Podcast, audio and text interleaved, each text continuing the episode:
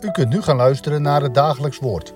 Dit is iedere maandag tot en met vrijdag om 10 uur, 3 uur en s'avonds om 7 uur. Deze meditatie wordt verzorgd door dominee Gene.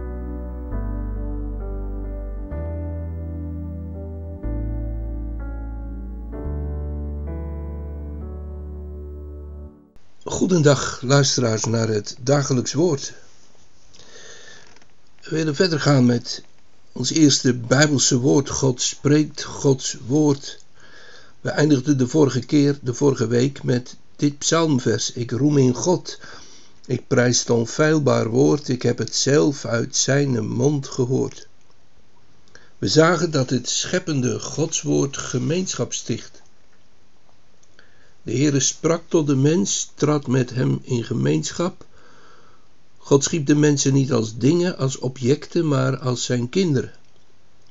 We lezen in Malachi, hebben wij niet allen één vader?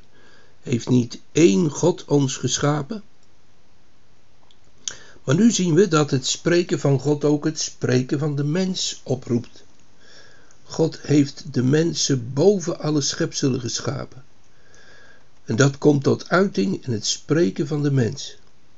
De zaakjes, ook van de engelen lezen we in de Bijbel dat ze spreken. En daarom lezen we dat in Genesis 3 ook van de slang.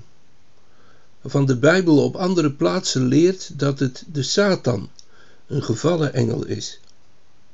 Dit zeg ik tussendoor om de vraag die zou kunnen opkomen maar alvast te beantwoorden.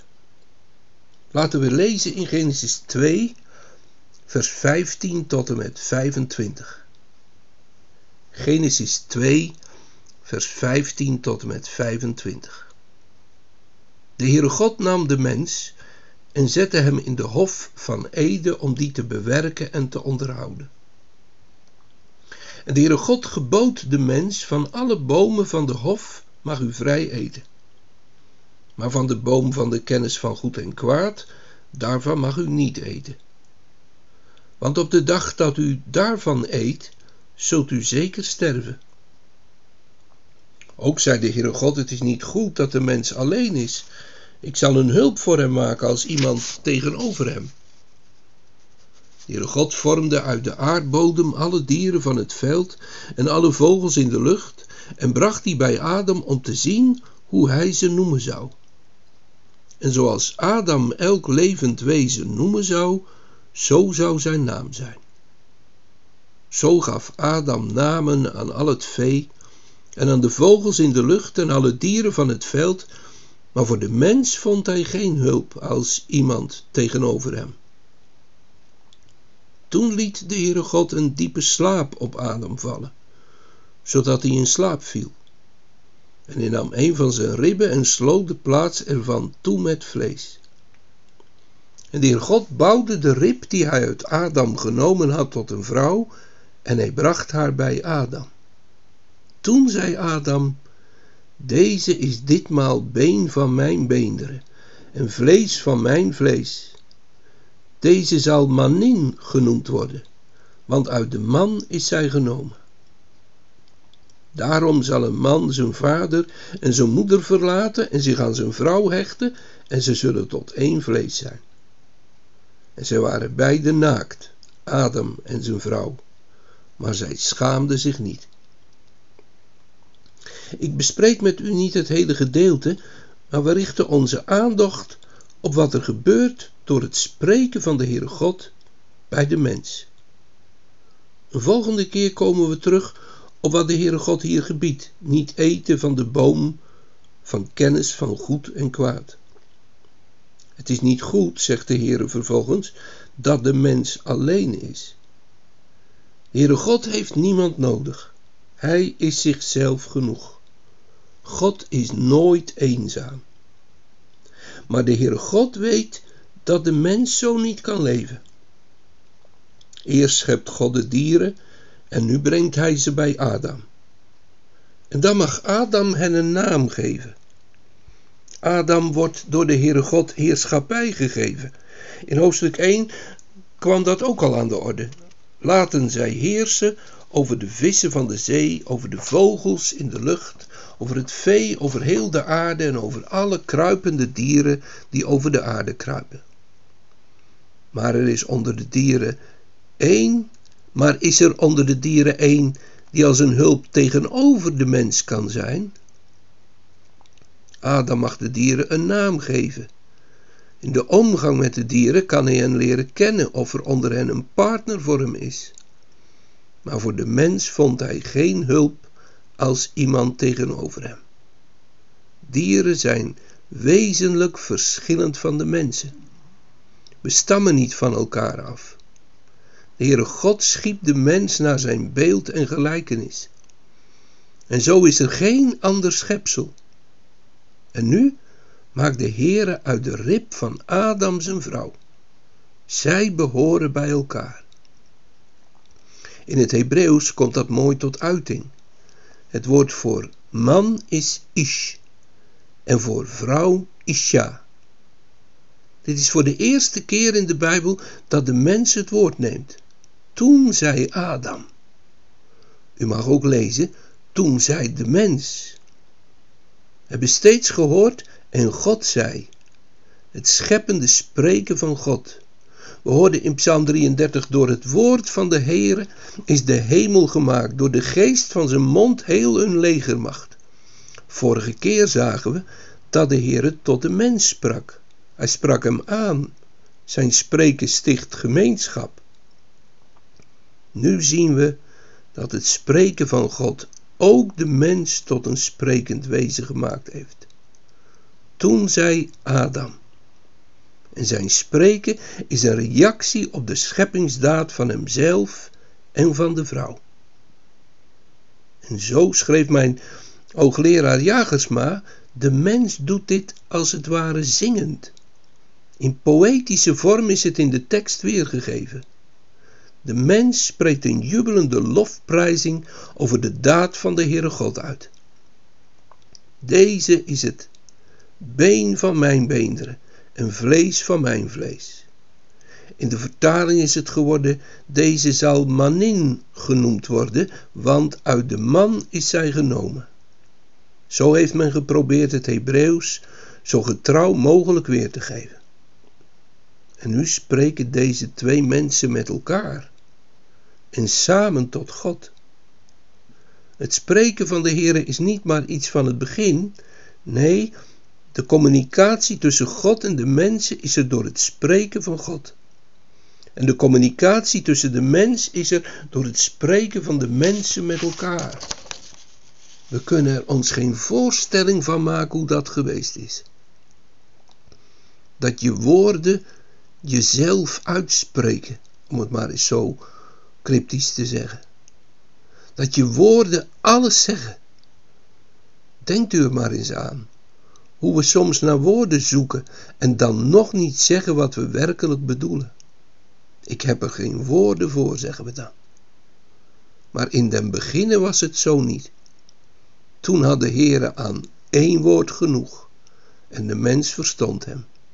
En de mens had ook maar één woord nodig om te zeggen wat er in zijn hart leefde. Volkomen overeenstemming. En ook tussen de mensen. Deze is ditmaal vlees van mijn vlees. En zo mag u ook de woorden verstaan in vers 24. Daarom zal een man zijn vader en zijn moeder verlaten en zich aan zijn vrouw hechten. En zij zullen tot één vlees zijn. Daarmee moeten we denken aan de totale samenleving van man en vrouw in gedachten, woorden en daden. We moeten dan niet allereerst aan geslachtsgemeenschap denken. En ook niet alsof dat het eigenlijke van het huwelijk is. Maar ware gemeenschap, een samen zijn, een samen horen, een samen leven. Daar is sinds de zondeval geen sprake meer van, buiten het verzoenende werk van de heiland om.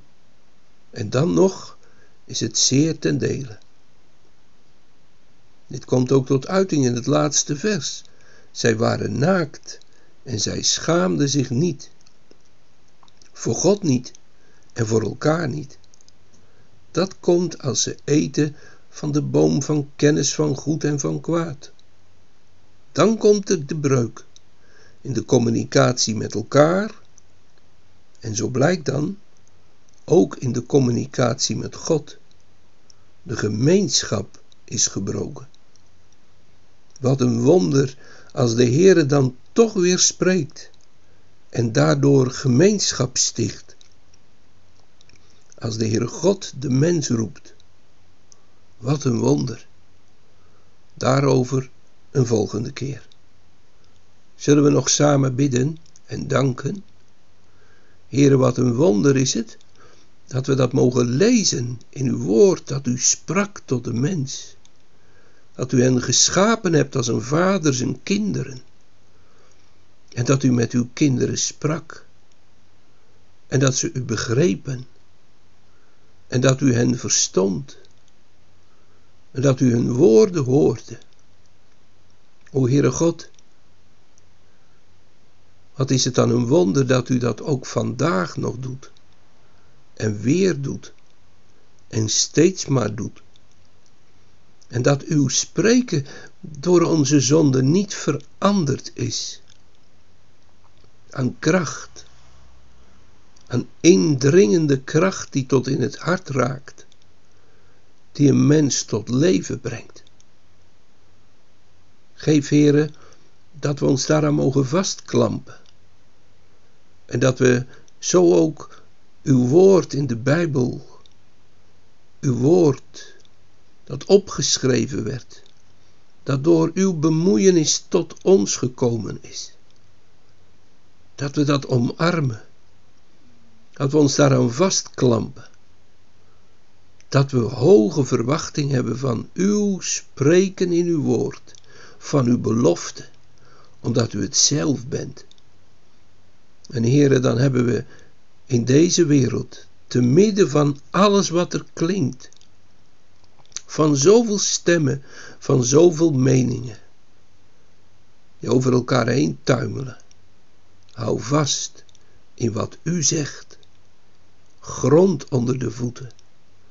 En dan mogen we hoop en verwachting hebben dat het waar is en een ieder die de naam van de Heere zal aanroepen, die zal zalig worden. U hebt het beloofd. Hoor ons gebed, Heere, om Jezus wil voor elkander in deze omstandigheden waarin we verkeren. In deze wereld waar zoveel omgaat. Waar we zoveel verontrustende dingen horen. O Heere, ten diepste is het allemaal niet anders dan het altijd is geweest sinds Genesis 3. Niets nieuws onder de zon. Opstandige stemmen op de aarde en slechts verwachting van de heilsboodschap van de hemel. Trek zo met ons op en wees met allen die in deze wereld lijden omwille van uw naam en ontferm u over allen die lijden onder het geweld van zoveel anderen. Heere in de hemel, tot u is ons gebed voor deze wereld in nood, om Jezus wil. Amen. Ik wens u een gezegende dag.